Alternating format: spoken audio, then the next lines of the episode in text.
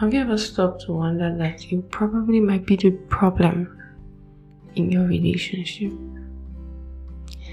Welcome back to Relationship Recipes. This is your host, Cream Cat, and I'm so excited to be welcoming you to yet another profound episode.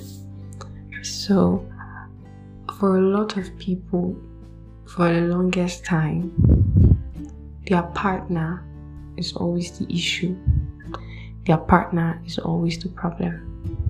So when you listen to them talk about um, their exes, it's always about the fact that the ex was a problem. You rarely ever find people who say, Yes, I was the problem.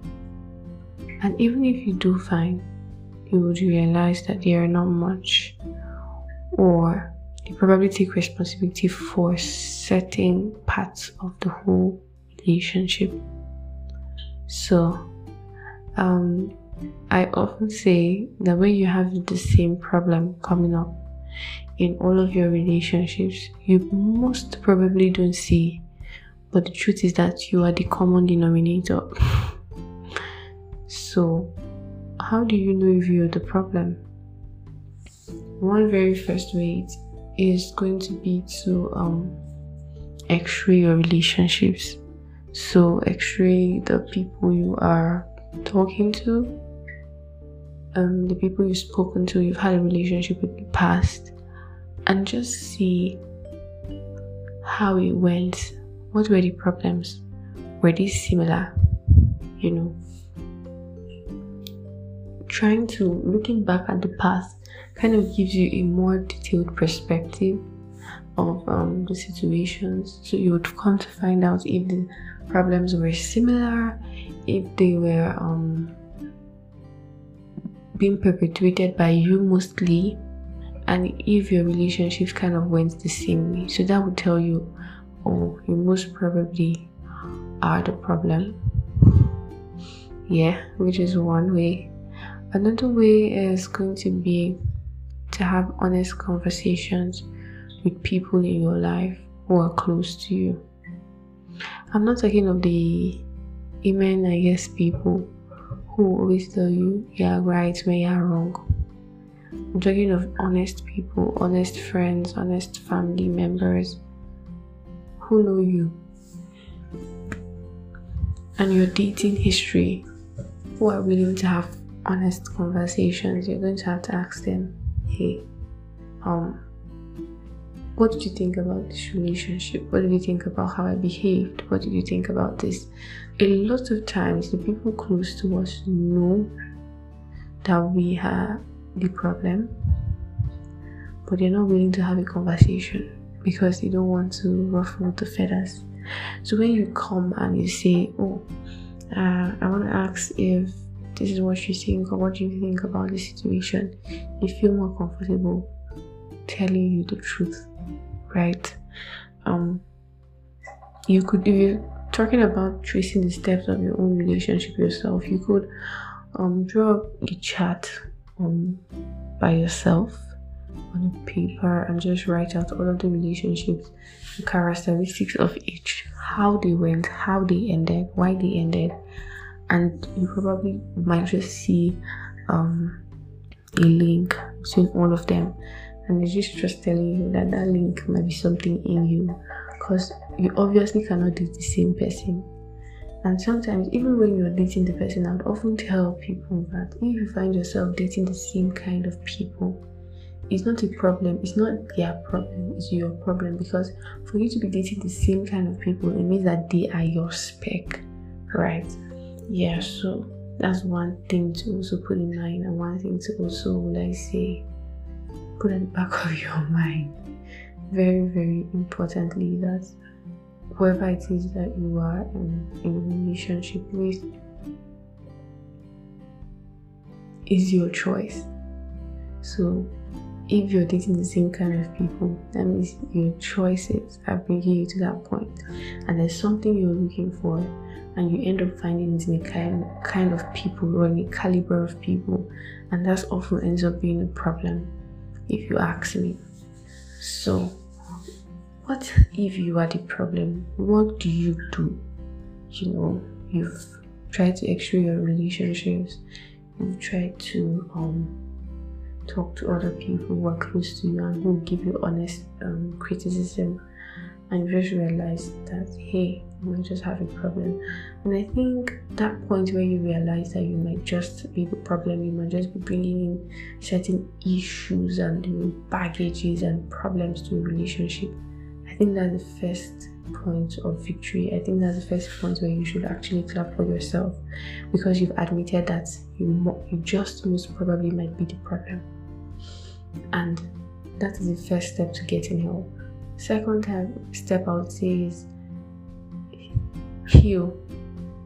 You know when we tell people to heal, they think um, it means that you have only been hurt or you've only been abused, so you need to heal from that. But that's not the case.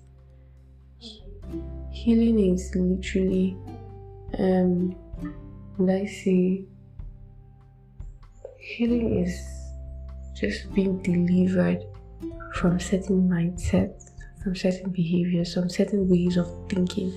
Healing is bigger than just being hurt and then you're healed, or being abused and then you're healed. Healing is huge, it's a big deal, right?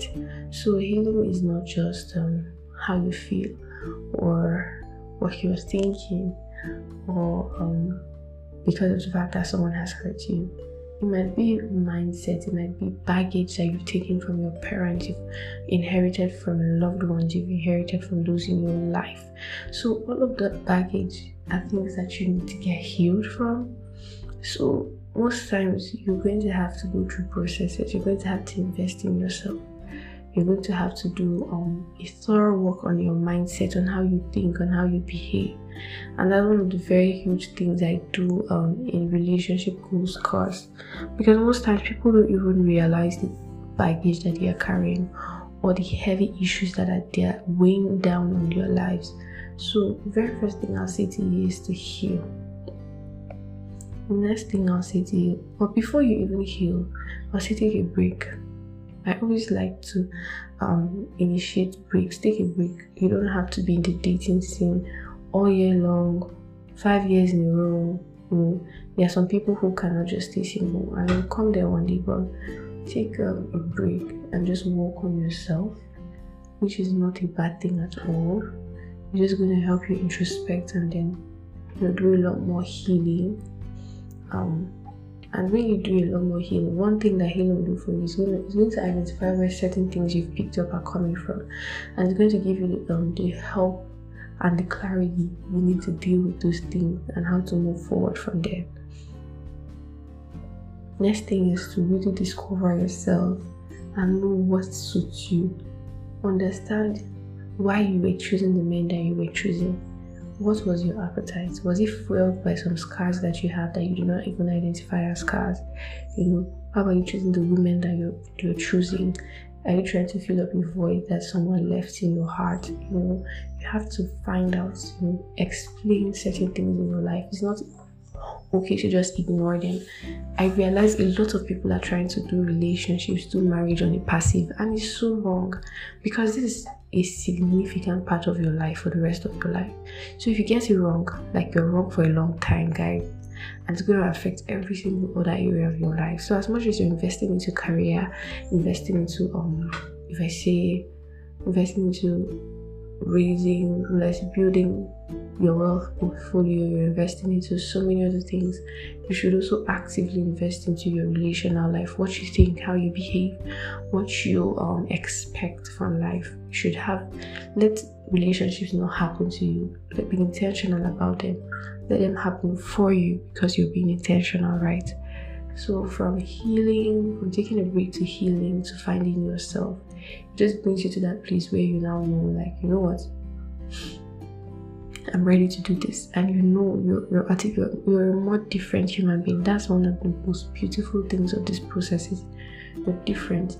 You have you just feel more powerful because you're in more control over your life, right? And that's I feel if you ask me one of the greatest um, miracles, one of the greatest achievements of taking out that time to do something for your own soul when you find out that you might just be the problem.